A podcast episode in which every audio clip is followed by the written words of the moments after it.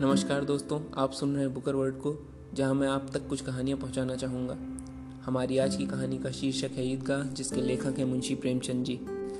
रमज़ान के पूरे तीस रोज़ों के बाद आज ईद आई है। कितना मनोहर, कितना सुहावना प्रभात है। वृक्षों पर कुछ अजीब हरियाली है, खेतों में कुछ अजीब रौनक है, आसमान पर कुछ अजीब लालिमा है। आज का सूर्य देखो, कितना प्यारा, कितना शीतल है। मानो संसार को ईद की बधाई दे रहा है। गाँव में कितनी हलचल है। ईदगाह जाने की तैयारियाँ हो रही हैं। किसी के कुर्ते में बटन नहीं है, पड़ोस के घर से सुई तागा लेने दौड़ा जा रहा है। किसी के जूते कड़े हो गए हैं, उनमें तेल डालने के लिए तेली के घर भागा जाता है। जल्दी जल्दी बैलों को सानी पानी दे दें, ईदगाह से लौटते लौटते दोपहर हो जाएगी। तीन कोस का पैदल रास्ता, फिर सैकड़ों आदमियों से मिलना भेजना दोपहर के पहले लौटना संभव है। लड़के सबसे ज़्यादा प्रसन्न हैं। किसी ने एक रोज़ा रखा है, वह भी दोपहर तक। किसी ने वह भी नहीं। लेकिन ईदगाह जाने की खुशी उनके हिस्से की चीज़ है। बड़े बूढ़ों के लिए होंगे। इनके लिए तो ईद है। रोज ईद का नाम रखते थे। आज वह आ गई। अब जल्दी पड़ी है कि लोग ईदगाह क्यों नहीं चलते? इन्हें गृहस्थी की चिंताओं से क्या प्रयोजन? सेवैयों के लिए दूध और शक्कर घर में है या नहीं? इनकी बला से ये तो सेवैयाँ खाएँगे। वह क्या जाने कि अब्बा जान क्यों बदहवास चौधरी कायम अली के घर दौड़े जा रहे हैं? उन्हें क्या खबर कि चौधरी आज आँखें बदल लें तो यह सारी ईद मुहर्रम हो जाए? उनकी अपनी जेबों में तो कुबेर का धन भरा हुआ है। बार बार जेब से अपना खजाना निकाल कर गिनते हैं और खुश होकर फिर रख देते हैं। महमूद गिनता है एक, दो, दस, बारह। उसके पास बारह पैसे हैं। मोहसिन के पास एक, दो, तीन, आठ, नौ, पंद्रह पैसे हैं। इन्हीं अनगिनत पैसों में अनगिनत चीज़ें लाएँगे। खिलौने, मिठाइयाँ, बिगुल, गेंद और ना जाने क्या क्या और सबसे ज़्यादा प्रसन्न है हामिद। वह चार पाँच साल का गरीब सूरत दुबला पतला लड़का जिसका बाप गतवर्ज हैजे की भेंट हो गया और माँ न जाने क्यों पीली होती होती एक दिन मर गई। किसी को पता ना चला क्या बीमारी है। कहती भी तो कौन सुनने वाला था। दिल पर जो कुछ बीतती थी, वह दिल में ही सहती थी और जब ना सहा गया तो संसार से विदा हो गई। अब हामिद अपनी बूढ़ी दादी अमीना की गोद में सोता है और उतना ही प्रसन्न है। उसके अब्बा जान रुपए कमाने गए हैं। बहुत सी थैलियाँ लेकर आएँगे। अम्मी जान अल्लाह मियाँ के घर से उसके लिए बड़ी अच्छी अच्छी चीज़ें लाने गई हैं। इसलिए हामिद प्रसन्न है। आशा तो बड़ी चीज़ है और फिर बच्चों की आशा। उनकी कल्पना तो राय का पर्वत बना लेती है। हामिद के पाँव में जूते नहीं हैं। सिर पर एक पुरानी धुरानी टोपी है, जिसका गोटा काला पड़ गया है। फिर भी वह प्रसन्न है। जब उसके अब्बा जान थैलियाँ और अम्मी जान नियामतें लेकर आएँगी तो वह दिल के अरमान निकाल लेगा।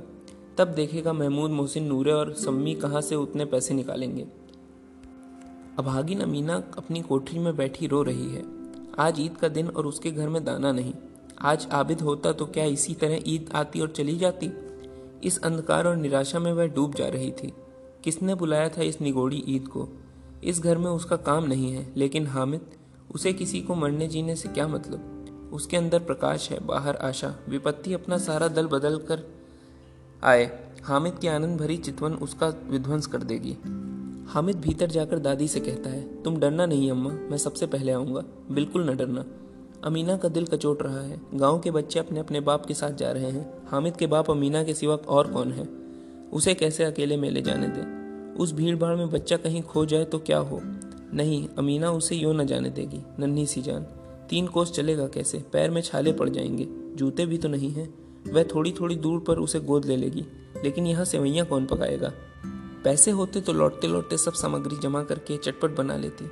यहाँ तो घंटों चीज़ें जमा करते लगेंगे। मांगे ही का तो भरोसा ठहरा। उस दिन फहीमन के कपड़े सिए थे। आठ आने पैसे मिले थे। उस अठन्नी को ईमान की तरह बचाती चली आती थी इस ईद के लिए। लेकिन कल ग्वालन सिर पर सवार हो गई तो क्या करती? पैसे होते तो लौटते लौटते सब सामग्री जमा करके चटपट बना लेती। यहाँ तो घंटों चीज़ें जमा करते लगेंगे। मांगे ही का तो भरोसा ठहरा। उस दिन फहीमन के कपड़े सिए थे। आठ आने पैसे मिले थे। उस अठन्नी को ईमान की तरह बचाती चली आती थी इसी ईद के लिए। लेकिन कल ग्वालन सिर पर सवार हो गई तो क्या करती?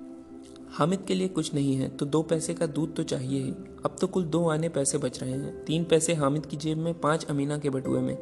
यही तो बिसात है और ईद का त्यौहार। अल्लाह ही बेड़ा पार लगावे। धोबन और नाइन और मेहतरानी और चूड़ी हारिन सभी तो आएँगी। सभी को सेवैयाँ चाहिए और थोड़ा किसी की आँखें नहीं लगता। किस किस से मुँह चुराएगी और मुँह क्यों चुराए? साल भर का त्यौहार है, ज़िंदगी खैरियत से रहे, उनकी तकदीर भी तो उसी के साथ है। बच्चे को खुदा सलामत रखे, ये दिन भी कट जाएँगे। गाँव में मेला चला और बच्चों के साथ हामिद भी जा रहा था। कभी सबके सब दौड़कर आगे निकल जाते, फिर किसी पेड़ के नीचे खड़े होकर साथ वालों का इंतज़ार करते। ये लोग क्यों इतना धीरे धीरे चल रहे हैं? हामिद के पैरों में तो जैसे पर लग गए हैं। वह कभी थक सकता है? शहर का दामन आ गया। सड़क के दोनों ओर अमीरों के बगीचे हैं। पक्की चार दीवारी बनी हुई है। पेड़ों में आम और लीचियाँ लगी हुई हैं। कभी कभी कोई लड़का कंकड़ी उठाकर आम पर निशाना लगाता है। माली अंदर से गाली देता हुआ निकलता है। लड़के वहाँ से एक फरलांग पर हैं। खूब हंस रहे हैं। माली को कैसे उल्लू बनाया है? बड़ी बड़ी इमारतें आने लगी। यह अदालत है। यह कॉलेज है। यह क्लब घर है। इतने बड़े कॉलेज में कितने लड़के पढ़ते होंगे? सब लड़के नहीं हैं जी? बड़े बड़े आदमी हैं, सच? उनकी बड़ी बड़ी मूछें हैं। इतने बड़े हो गए। अभी तक पढ़े जाते हैं। न जाने कब तक पढ़ेंगे और क्या करेंगे इतना पढ़कर। हामिद के मदरसे में दो तीन बड़े बड़े लड़के हैं, बिल्कुल तीन कौड़ी के, रोज मार खाते हैं, काम से जी चुराने वाले। इस जगह भी उसी तरह के लोग होंगे, और क्या? क्लब घर में जादू होता है, सुना है यहाँ मुर्दे की खोपड़ियाँ दौड़ती हैं, और बड़े बड़े तमाशे होते हैं, पर किसी को अंदर नहीं जाने देते, और यहाँ शाम को साहब लोग खेलते हैं बड़े बड़े आदमी खेलते हैं, मूछो दाढ़ी वाले, और मेमे खेलती हैं, सच, हमारी अम्मा को वह दे दो क्या नाम है बैट? तो उसे पकड़ ही ना सकें। घुमाते ही लुढ़क न जाए। महमूद ने कहा, हमारी अम्मी जान का तो हाथ कांपने लगे, अल्लाह कसम। मोहसिन बोला, अम्मी मानो आटा पीस डालती हैं। जरा सा बैट पकड़ लेंगी तो हाथ कांपने लगे। सैकड़ों घड़े पानी रोज निकालती हैं। पाँच घड़े तो तेरी भैंस पी जाती है। किसी मैम को एक घड़ा पानी भरना पड़े तो आँखों तले अंधेरा हो जाए। महमूद, लेकिन दौड़ती तो नहीं, उछल कूद तो नहीं सकती। मोहसिन हाँ उछल कूद नहीं सकती, लेकिन उस दिन मेरी गाय खुल गई थी और चौधरी के खेत में जा पड़ी थी। तो अम्मा इतनी तेज दौड़ी कि मैं उन्हें पा ना सका, सच। आगे चले, हलवाइयों की दुकानें शुरू हुई। आज खूब सजी हुई थी। इतनी मिठाइयाँ कौन खाता है? देखो ना एक एक दुकान पर मनो होंगी। सुना है, रात को जिन्नात आकर खरीद ले जाते हैं। अब्बा कहते थे कि आधी रात को एक आदमी हर दुकान पर जाता है और जितना माल बचा होता है, वह तुलवा लेता है और सचमुच के रुपए देता है। बिल्कुल ऐसे ही रुपए। हामिद को यकीन ना आया। ऐसे रुपए जिन्नात को कहाँ से मिल जाएँगे? मोहसिन ने कहा, जिन्नात को रुपए की क्या कमी? जिस खजाने में चाहे चले जाए। लोहे के दरवाजे तक उन्हें नहीं रोक सकते, जनाब। आप हैं किस फेरवे? हीरे जवाहरात तक उनके पास रहते हैं। जिससे खुश हो गए, उसे टोकरों जवाहरात दे दिए। अभी यहीं बैठे हैं। पाँच मिनट में कहाँ कलकत्ता पहुँच जाए? हामिद ने फिर पूछा, जिन्नात बहुत बड़े बड़े होते होंगे? मोहसिन एक एक आसमान के बराबर होते हैं जी। ज़मीन पर खड़ा हो जाए तो उसका सिर आसमान से जा लगे, मगर चाहे तो एक लोटे में घुस जाए। हामिद, लोग उन्हें कैसे खुश करते होंगे? कोई मुझे वह मंत्र बता दे तो एक जिन को खुश कर लूँ। मोहसिन, अब यह तो मैं नहीं जानता, लेकिन चौधरी साहब के काबू में बहुत से जिन्नात हैं। कोई चीज़ चोरी जाए, चौधरी साहब उसका पता लगा लेंगे और चोर का नाम भी बता देंगे। जुमराती का बछवा उस दिन खो गया था। तीन दिन हैरान हुए कहीं न मिला। तब झक मारकर चौधरी के पास गए। चौधरी ने तुरंत बता दिया कि मवेशी खाने में है और वहीं मिला। जिन्नात आकर उन्हें सा, सारे जहान की खबर दे जाते हैं। अब उसकी समझ में आ गया कि चौधरी के पास क्यों इतना धन है और क्यों उनका इतना सम्मान है। आगे चले यह पुलिस लाइन है। यहीं सब कांस्टेबल कवायद करते हैं। रेटन फाइफो रात को बेचारे घूम घूम कर पहरा देते हैं। नहीं चोरियाँ हो जाएँ।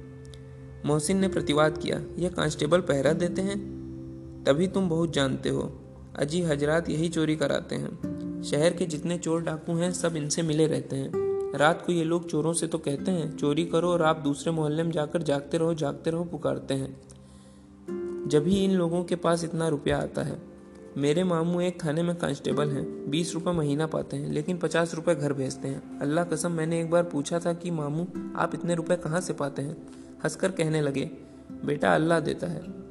फिर आप ही बोले, हम लोग चाहें तो एक दिन में लाखों मार लाएँ। हम तो इतना ही लेते हैं जिसमें अपनी बदनामी ना हो और नौकरी ना चली जाए। हामिद ने पूछा, यह लोग चोरी करवाते हैं तो कोई इन्हें पकड़ता नहीं? मोहसिन उसकी नादानी पर दया दिखाकर बोला, अरे पागल, इन्हें कौन पकड़ेगा? पकड़ने वाले तो यह खुद हैं, लेकिन अल्लाह इन्हें सजा भी खूब देता है। हराम का माल हराम में जाता है। थोड़े ही दिन हुए, मामू के घर में आग लग गई। सारी ले पूजी जल गई। एक बर्तन तक ना बचा। कई दिन पेड़ के नीचे सोए, अल्लाह कसम पेड़ के नीचे। फिर न जाने कहाँ से सौ कर्ज लाए तो बर्तन भाड़े आए। हामिद, एक सौ तो पचास से ज़्यादा होते हैं। कहाँ पचास, कहाँ सौ? पचास एक थैली भर होता है, सौ तो दो थैलियों में भी ना आवे। अब बस्ती घनी होने लगी थी। ईदगाह जाने वालों की टोलियाँ नज़र आने लगी। एक से एक भड़कीले वस्त्र पहने हुए। कोई इक्के तांगे पर सवार कोई मोटर पर। सभी इत्र में बसे, सभी के दिलों में उमंग। ग्रामीणों का यह छोटा सा दल अपनी विपन्नता से बेखबर, संतोष और धैर्य से मगन चला जा रहा था। बच्चों के लिए नगर की सभी चीज़ें अनोखी थी। जिस चीज़ की ओर ताकते ताकते ही रह जाते और पीछे से बार बार हॉर्न की आवाज़ होने पर भी ना चेतते। हामिद तो मोटर के नीचे जाते जाते बचा। सहसा ईदगाह नज़र आया। ऊपर इमली के घने वृक्षों की छाया है, नीचे पक्का फर्श है, जिस पर जाजिम बिछा हुआ है और रोजेदारों की पंक्तियाँ एक के पीछे एक न जाने कहाँ तक चली गई हैं। पक्के जगत के नीचे तक, जहाँ जाजिम भी नहीं है। नए आने वाले आकर पीछे कतार में खड़े हो जाते हैं। आगे जगह नहीं है। यहाँ कोई धन और पद नहीं देखता। इस्लाम की निगाह में सब बराबर हैं। इन ग्रामीणों ने भी वज़ू किया और पिछली पंक्ति में खड़े हो गए। कितना सुंदर संचालन है, कितनी सुंदर व्यवस्था। लाखों सिर एक साथ सजदे में झुकते हैं। फिर सब के सब एक साथ खड़े हो जाते हैं। एक साथ झुकते हैं और एक साथ घुटने के बल बैठ जाते हैं। कई बार यही क्रिया होती है। जैसे बिजली की लाखों बत्तियाँ एक साथ प्रदीप्त हों और एक साथ बुझ जाएँ, और यही क्रम चलता रहे। कितना अपूर्व दृश्य था, जिसकी सामूहिक क्रियाएँ विस्तार और अनंतता हृदय को श्रद्धा, गर्व और आत्मानंद से भर देती थी। मानव भातृत्व का एक सूत्र इन समस्त आत्माओं को एक लड़ी में पिरोए हुए है। नमाज़ खत्म हो गई है, लोग आपस में गले मिल रहे हैं, तब मिठाई और खिलौनों की दुकानों पर धावा होता है। ग्रामीणों का यह दल इस विषय में बालकों से कम उत्साही नहीं है। यह देखो हिंडोला है। एक पैसा देकर चढ़ जाओ। कभी आसमान पर जाते हुए मालूम होगे, कभी ज़मीन पर गिरते हुए। यह चरखी है। लकड़ी के हाथी घोड़े, ऊँट छड़ों से लटके हुए हैं। एक पैसा देकर बैठ जाओ और पच्चीस चक्करों का मज़ा लो। महमूद और मोहसिन और नूरे और सम्मी इन घोड़ों और ऊँटों पर बैठते हैं। हामिद दूर खड़ा है। तीन ही पैसे तो उसके पास हैं। अपने कोष का तिहाई जरा सा चक्कर खाने के लिए नहीं दे सकता। सब चरखियों से उतरते हैं, अब खिलौने लेंगे। इधर दुकानों की कतार लगी हुई है। तरह तरह के खिलौने हैं, सिपाही और गुजरिया, राजा और वकील भिष्टी और धोबिन और साधु। वाह, कितने सुंदर खिलौने हैं। अब बोला ही चाहते हैं, महमूद सिपाही लेता है खाकी वर्दी और लाल पगड़ी वाला। कंधे पर बंदूक रखे हुए। मालूम होता है, अभी कवायद लिए चला जा, आ रहा है। मोहसिन को भिष्टी पसंद आया। कमर झुकी है, ऊपर मशक रखे हुए है। मशक का मुँह एक हाथ से पकड़े हुए है। कितना प्रसन्न है। शायद कोई गीत गा रहा है। बस मशक से पानी उड़ेले ही चाहता है। नूरे को वकील से प्रेम है। किसी विद्वाता है उसके मुख पर। काला चोगा, नीचे सफ़ेद अचकन अचकन के सामने की जेब में घड़ी, सुनहरी जंजीर, एक हाथ में कानून का पोथा लिए हुए। मालूम होता है अभी किसी अदालत से जिरा या बहस किए चला आ रहा है। यह सब दो दो पैसे के खिलौने हैं। हामिद के पास कुल तीन पैसे हैं। इतने महँगे खिलौने वह कैसे ले? खिलौना कहीं हाथ से छूट पड़े तो चूर चूर हो जाए। जरा पानी पड़े तो सारा रंग धुल जाए। ऐसे खिलौने लेकर वह क्या करेगा? किस काम का? मोहसिन, मेरा भिश्ती रोज पानी दे जाएगा। साँझ सवेरे। महमूद और मेरा सिपाही घर का पहरा देगा। कोई चोर आवेगा तो फ़ौरन बंदूक से फायर कर देगा। नूरे और मेरा वकील खूब मुकदमा लड़ेगा। सम्मी और मेरी धोबिन रोज कपड़े धोएगी। हामिद खिलौने की निंदा करता है। मिट्टी ही के तो हैं। गिरे तो चकनाचूर हो जाएँ, लेकिन ललचाई हुई आँखों से खिलौनों को देख रहा है और चाहता है कि जरा देर के लिए उन्हें हाथ में ले सकता। उसके हाथ अनायास ही लपकते हैं लेकिन लड़के इतने त्यागी नहीं होते विशेषकर जब अभी नया शौक है हामिद ललचाता रह जाता है। खिलौने के बाद मिठाइयाँ आती हैं किसी ने रेवड़ियाँ ली हैं किसी ने गुलाब जामुन किसी ने सोहन हलवा मज़े से खा रहे हैं हामिद उनकी बिरादरी से पृथक है। अब आगे के पास तीन पैसे हैं क्यों नहीं कुछ लेकर खाता? ललचाई आँखों से सबकी ओर देखता है। मोहसिन कहता है, हामिद रेवड़ी ले जा, कितनी खुशबूदार है। हामिद को संदेह हुआ, यह केवल क्रूर विनोद है। मोहसिन इतना उदार नहीं है, लेकिन यह जानकर भी वह उसके पास जाता है। मोहसिन दोनों से एक रेवड़ी निकालकर हामिद की ओर बढ़ाता है। हामिद हाथ फैलाता है, मोहसिन रेवड़ी अपने मुँह में रख लेता है। महमूद, नूरे और सम्मी खूब तालियाँ बजा बजा कर हँसते हैं। हामिद खिसिया जाता है। मोहसिन अच्छा आपकी ज़रूर देंगे हामिद, अल्लाह कसम, ले जा। हामिद रखे रहो। क्या मेरे पास पैसे नहीं हैं? सम्मी, तीन ही पैसे तो हैं। तीन पैसे में क्या क्या लोगे? महमूद, हमसे गुलाब जामुन ले जा, हामिद। मोहसिन बदमाश है। हामिद, मिठाई कौन सी, कौन बड़ी नेमत है? किताब में इसकी कितनी बुराइयाँ लिखी हैं? मोहसिन, लेकिन दिल में कह रहे होगे कि मिले तो खा लें। अपने पैसे क्यों नहीं निकालते? महमूद, हम समझते हैं इसकी चालाकी। जब हमारे पैसे खर्च हो जाएँगे तो हमें ललचा ललचा कर खाएगा। मिठाइयों के बाद कुछ दुकानें लोहे की चीज़ों की हैं, कुछ गिलट और कुछ नकली गहनों की। लड़कों के लिए यहाँ कोई आकर्षण न था, वह सब आगे बढ़ जाते हैं। हामिद लोहे की दुकान पर रुक जाता है। कई चिमटे रखे हुए थे। ख्याल आया, दादी के पास चिमटा नहीं है। तवे से रोटियाँ उतारती हैं तो हाथ जल जाता है। अगर वह चिमटा ले जाकर दादी को दे दे तो वह कितनी प्रसन्न होगी। फिर उनकी उंगलियाँ कभी ना जलेंगी। घर में एक काम की चीज़ हो जाएगी। खिलौने से क्या फ़ायदा? व्यर्थ में पैसे खराब होते हैं। जरा देर हो तो खुशी होती है। फिर तो खिलौनों का कोई आँख उठाकर नहीं देखता। या तो घर पहुँचते पहुँचते टूट फूट बराबर हो जाएँगे, या छोटे बच्चे जो मेले में नहीं आए हैं, जिद करके ले लेंगे और तोड़ डालेंगे। चिमटा कितने काम की चीज़ है। रोटियाँ तवे से उतार लो, चूल्हे में सेक लो। कोई आग मांगने आवे तो छटपट चूल्हे से आग निकाल कर उसे दे दो। अम्मा बेचारी को कहाँ फुर्सत है कि बाज़ार आए और इतने पैसे ही कहाँ मिलते हैं। रोज हाथ जला लेती है। हामिद के साथ ही आगे बढ़ गए हैं। सबील पर सबके सब शरबत पी रहे हैं। देखो सब कितने लालची हैं। इतनी मिठाइयाँ ली मुझे किसी ने एक भी ना दी। उस पर कहते हैं, मेरे साथ खेलो। अब अगर किसी ने कोई काम करने को कहा तो पूछूँगा, खाए मिठाइयाँ? आप मुँह सड़ेगा? फोड़े फुंसियाँ निकलेंगी? आप ही जबान चटोरी हो जाएगी। तब घर से पैसे चुराएँगे और मार खाएँगे। किताब में झूठी बातें थोड़े ही लिखी हैं। मेरी जबान क्यों खराब होगी? अम्मा चिमटा देखते ही दौड़कर मेरे हाथ से ले लेंगी और कहेंगी, मेरा बच्चा अम्मा के लिए चिमटा लाया है। हज़ारों दुआएँ देंगी। फिर पड़ोस की औरतों को दिखाएँगी। सारे गाँव में चर्चा होने लगेगी हामिद चिमटा लाया है। कितना अच्छा लड़का है। इन लोगों के खिलौनों पर कौन इन्हें दुआएँ देगा? बड़ों की दुआएँ सीधे अल्लाह के दरबार में पहुँचती हैं और तुरंत सुनी जाती हैं। मेरे पास पैसे नहीं हैं, तभी तो मोहसिन और महमूद यो मिजाज दिखाते हैं। मैं भी इनसे मिजाज दिखाऊँगा। खेले खिलौने और खाए मिठाइयाँ। मैं नहीं खेलता खिलौने, किसी को मिजाज क्यों सहूँ? मैं गरीब सही, किसी से कुछ मांगने तो नहीं जाता। आखिर अब्बा जान कभी ना कभी आएँगे, अम्मी भी आएँगी ही। फिर इन लोगों से पूछूँगा, कितने खिलौने लोगे? एक एक को टोकरियाँ खिलौने दूँ और दिखा दूँ कि दोस्तों के साथ इस तरह सलूक किया जाता है। यह नहीं कि एक पैसे की रेवड़ियाँ ली तो चिढ़ा चढ़ा कर खाने लगे। सबके सब खूब हंसेंगे कि हामिद ने चिमटा लिया है। हंसे मेरी बला से। उसने दुकानदार से पूछा, यह चिमटा कितने का है? दुकानदार ने उसकी ओर देखा और कोई आदमी साथ ना देखकर कहा, यह तुम्हारे का नहीं है जी। बिकाऊ बिकाऊ क्यों नहीं है? और यहाँ क्या लादे लाए हैं? तो बताते क्यों नहीं कि पैसे का है? छह पैसे लगेंगे। हामिद का दिल बैठ गया। ठीक ठीक बताओ। ठीक ठीक पाँच पैसे लगेंगे। लेना हो लो, नहीं चलते बनो। हामिद ने कलीजा मज़बूत करके कहा, तीन पैसे लोगे? यह कहता हुआ वह आगे बढ़ गया कि दुकानदार की घुड़कियाँ ना सुने। लेकिन दुकानदार ने घुड़कियाँ नहीं दी। बुलाकर चिमटा दे दिया। हामिद ने उसे इस तरह कंधे पर रखा। मानो बंदूक है और शान से अकड़ता हुआ संगियों के पास आया। जरा सुने, सब के सब क्या क्या आलोचनाएँ करते हैं। मोहसिन ने हंसकर कहा यह चिमटा क्यों लाया पागल? इससे क्या करेगा? हामिद ने चिमटे को ज़मीन पर पटक कर कहा, जरा अपने भिजती ज़मीन पर गिरा दो, सारी पसलियाँ चूर चूर हो जाएँ बच्चे की। महमूद बोला तो यह चिमटा कोई खिलौना है? हामिद, खिलौना क्यों नहीं? अभी कंधे पर रखा बंदूक हो गई। हाथ में लिया फकीरों का चिमटा हो गया। चाहूँ तो इससे मजीरे का काम ले सकता है।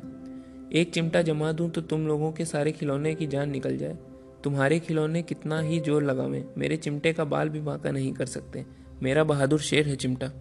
सम्मी ने खजरी ली थी। प्रभावित होकर बोला, मेरी खजरी से बदलोगे? दो आने की है। हामिद ने खजरी की ओर उपेक्षा से देखा, मेरा चिमटा चाहे तो तुम्हारी खजरी का पेट फाड़ डाले। बस एक चमड़े की झिल्ली लगा दी। ढप ढप ढोलने लगा। जरा सा पानी लग जाए तो खत्म हो जाए। मेरा बहादुर चिमटा आग में, पानी में, तूफ़ान में बराबर डटा खड़ा रहेगा। चिमटे ने सभी को मोहित कर लिया, लेकिन अब पैसे किसके पास धरे हैं? फिर मेले से दूर निकल आए हैं। नौ कब के बज गए। धूप तेज हो रही है। घर पहुँचने की जल्दी हो रही है। बाप से जिद भी करें तो चिमटा नहीं मिल सकता है। हामिद है बड़ा चालाक। इसीलिए बदमाश ने अपने पैसे बचा रखे थे। अब बालकों के दो दल हो गए हैं। मोहसिन, मम्मू, सम्मी और नूरे एक तरफ़ है, हामिद अकेला दूसरी तरफ़। शास्त्रार्थ हो रहा है, सम्मी तो विधर्मी हो गया, दूसरे पक्ष से जा मिला, लेकिन मोहसिन महमून नूरे भी हामिद से एक एक दो दो साल बड़े होने पर भी हामिद के आघातों से आतंकित हो उठे हैं। उसके पास न्याय का बल है और नीति की शक्ति, एक और मिट्टी है, दूसरी ओर लोहा। जो इस वक्त अपने को फौलाद कह रहा है, वह अजय है, घातक है। अगर कोई शेर आ जाए तो मियाँ भिश्ती के छक्के छूट जाए। मियाँ सिपाही मिट्टी की बूंद छिड़क कर भागे, वकील साहब की नानी मर जाए। चोगे में मुँह छिपाकर ज़मीन पर लेट जाए। मगर यह चिमटा, यह बहादुर, यह रुस्तम हिंद लपक कर शेर की गर्दन पर सवार हो जाए और उसकी आँखें निकाल लेगा। मोहसिन ने एड़ी चोटी का ज़ोर लगाकर कहा अच्छा पानी तो नहीं भर सकता। हामिद ने चिमटे को सीधा खड़ा करके कहा, भिश्ती को एक डांट बताएगा तो दौड़ा हुआ पानी लाकर उसके द्वार पर छिड़कने लगेगा। मोहसिन परास्त हो गया, पर महमूद ने कुमक पहुंचाई। अगर बच्चा पकड़ जाए तो अदालत में बंधे बंधे फिरेंगे, तब तो वकील साहब के ही पैरों पड़ेंगे। हामिद इस प्रबल तर्क का जवाब ना दे सका। उसने पूछा, हमें पकड़ने कौन आएगा? नूरे ने अकड़ कर कहा, यह सिपाही बंदूक वाला। हामिद ने मुँह चिढ़ाकर कहा, यह बेचारे हम बहादुर रुस्तमे हिंद को पकड़ेंगे? अच्छा लाओ, अभी जरा कुश्ती हो जाए। इसकी सूरत देखकर दूर से भागेंगे। पकड़ेंगे क्या बेचारे? मोहसिन को एक नई चूट सूझ गई। तुम्हारे चे का मुँह रोज आग में जलेगा। उसने समझा था कि हामिद लाजवाब हो जाएगा, लेकिन यह बात हुई। हामिद ने तुरंत जवाब दिया, आग में बहादुर ही कूदते हैं, जनाब। तुम्हारे यह वकील, सिपाही और भिश्ती लेड़ियों की तरह घर में घुस जाएँगे। आग में कूदना वह काम है जो यह रुस्तमे हिंद ही कर सकता है। महमूद ने एक जोड़ लगाया, वकील साहब कुर्सी मेज पर बैठेंगे। तुम्हारा चिमटा तो बावर्ची खाने में ज़मीन पर खड़ा रहेगा। इस तर्क ने सम्मी और नूरे को भी सजीव कर दिया। कितने ठिकाने की बात कही है पट्टे ने। चिमटा बाबरची खाने में पड़े रहने के सिवा और क्या कर सकता है? हामिद को कोई फड़कता हुआ जवाब न सूझा तो उसने धांधली शुरू की। मेरा चिमटा बाबरची खाने में नहीं रहेगा। वकील साहब कुर्सी पर बैठेंगे तो जाकर उन्हें ज़मीन पर पटक देगा और उनका कानून उनके पेट में डाल देगा। बात कुछ बनी नहीं।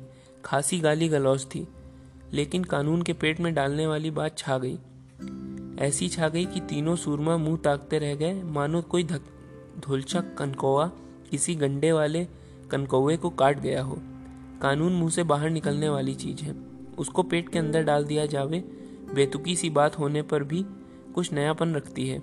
हामिद ने मैदान मार लिया। उसका चिमटा रुस्तमे हिंद है। अब इसमें मोहसिन महमूद नूरे सम्मी किसी को भी आपत्ति नहीं हो सकती। विजेता को हारने वालों से जो सत्कार मिला, वह स्वाभाविक है। वह हामिद को भी मिला।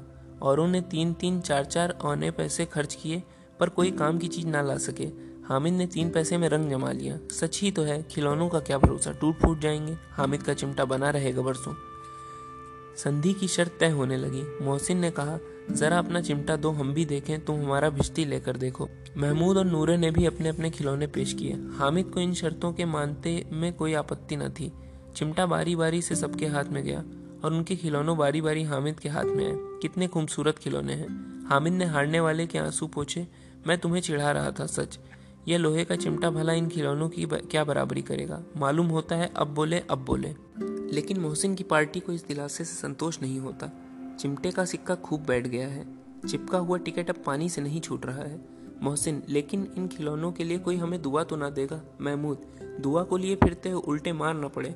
अम्मा ज़रूर कहेंगी कि मेले में मिट्टी के खिलौने ने मिल हामिद को स्वीकार करना पड़ा कि खिलौनों को देखकर किसी की माँ इतनी खुश ना होगी जितनी दादी चिमटे को देखकर होंगी।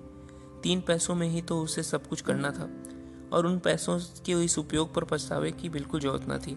फिर अब तो चिमटा रुस्तम हिंद है और सभी खिलौनों का बादशाह। रास्ते में महमूद को भूख लगी। उसके बाप ने केले खाने को दिए। महमूद ने केवल हामिद को साजी बनाया। उसके अन्य मित्र मुँह ताकते रह गए। यह उस चिमटे का प्रसाद था। ग्यारह बजे सारे गाँव में हलचल मच गई। मेले वाले आ गए। मोहसिन की छोटी बहन ने दौड़कर भिश्ती उसके हाथ से छीन लिया और मारे खुशी के जो उछली तो मियाँ भिश्ती नीचे आ रहे और सुरलोक सिधारे। इस पर भाई बहन में मारपीट हुई। दोनों खूब रोए। उनकी अम्मा यह शोर सुनकर बिगड़ी और दोनों को ऊपर से दो दो चाटे और लगाए। मियाँ नूरे के वकील कांत उसके प्रतिष्ठानुकूल इससे ज़्यादा गौरवमय हुआ। वकील ज़मीन पर या ताक पर तो नहीं बैठ सकता। उसकी मर्यादा का विचार तो करना ही होगा। दीवार में दो खूटियाँ गाड़ी गई। उन पर लकड़ी का एक पटरा रखा गया। पटरे पर कागज़ का कालीन बिछाया गया। वकील साहब राजा भोज की बाती सिंहासन पर विराजे। नूरे ने उन्हें पंखा झलना शुरू किया। अदालतों में खस की टट्टियाँ और बिजली के पंखे रहते हैं। क्या यहाँ मामूली पंखा भी ना हो? कानून की गर्मी दिमाग पर चढ़ जाएगी कि नहीं? बाँस का पंखा आया और नूरे हवा करने लगे। मालूम नहीं पंखे की हवा से या पंखे की चोट से वकील साहब स्वर्गलोक से मृत्यु लोक में आ रहे और उनकी माटी का चोला माटी में मिल गया। फिर बड़े ज़ोर शोर से मातम हुआ और वकील साहब की अस्थि घूरे पर डाल दी गई। अब रहा महमूद का सिपाही। उसे चटपट गाँव का पहरा देने का चार्ज मिल गया। लेकिन पुलिस का सिपाही कोई साधारण व्यक्ति तो था नहीं, जो अपने पैरों चले। वह पालकी पर चलेगा एक टोकरी आई। उसमें कुछ लाल रंग के फटे पुराने चिथड़े बिछाए गए, जिसमें सिपाही साहब आराम से लेटे। नूरे ने यह टोकरी उठाई और अपने द्वार का चक्कर लगाने लगे। उनके दोनों छोटे भाई सिपाही की तरफ़ से छूने वाले जागते लहो का पुकारते रहे। मगर रात तो अंधेरी ही होनी चाहिए। महमूद को ठोकर लग जाती है। टोकरी उसके हाथ से छूटकर गिर पड़ती है और मियाँ सिपाही अपनी बंदूक लिए ज़मीन पर आ जाते हैं और उनकी एक टांग में विकार आ जाता है। महमूद को आज ज्ञात हुआ कि वह अच्छा डॉक्टर है।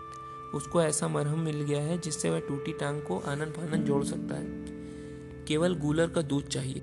गूलर का दूध आता है। टांग जोड़ दी जाती है। लेकिन सिपाही को जो ही खड़ा किया जाता है, टांग जवाब दे देती है। शल्य क्रिया असफल हुई। तब उसकी दूसरी टांग भी तोड़ दी जाती है। अब कम से कम एक जगह आराम से बैठ तो सकता है।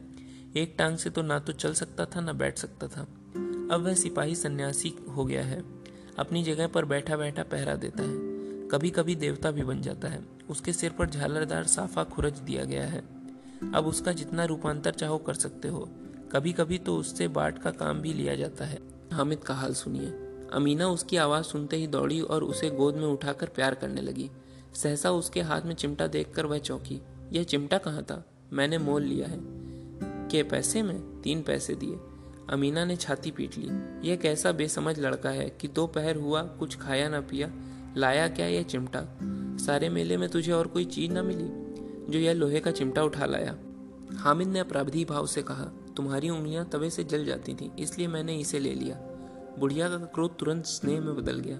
और स्नेह भी वह नहीं, जो प्रगल्भ होता है और अपनी सारी कसक शब्दों में बिखेर देता है।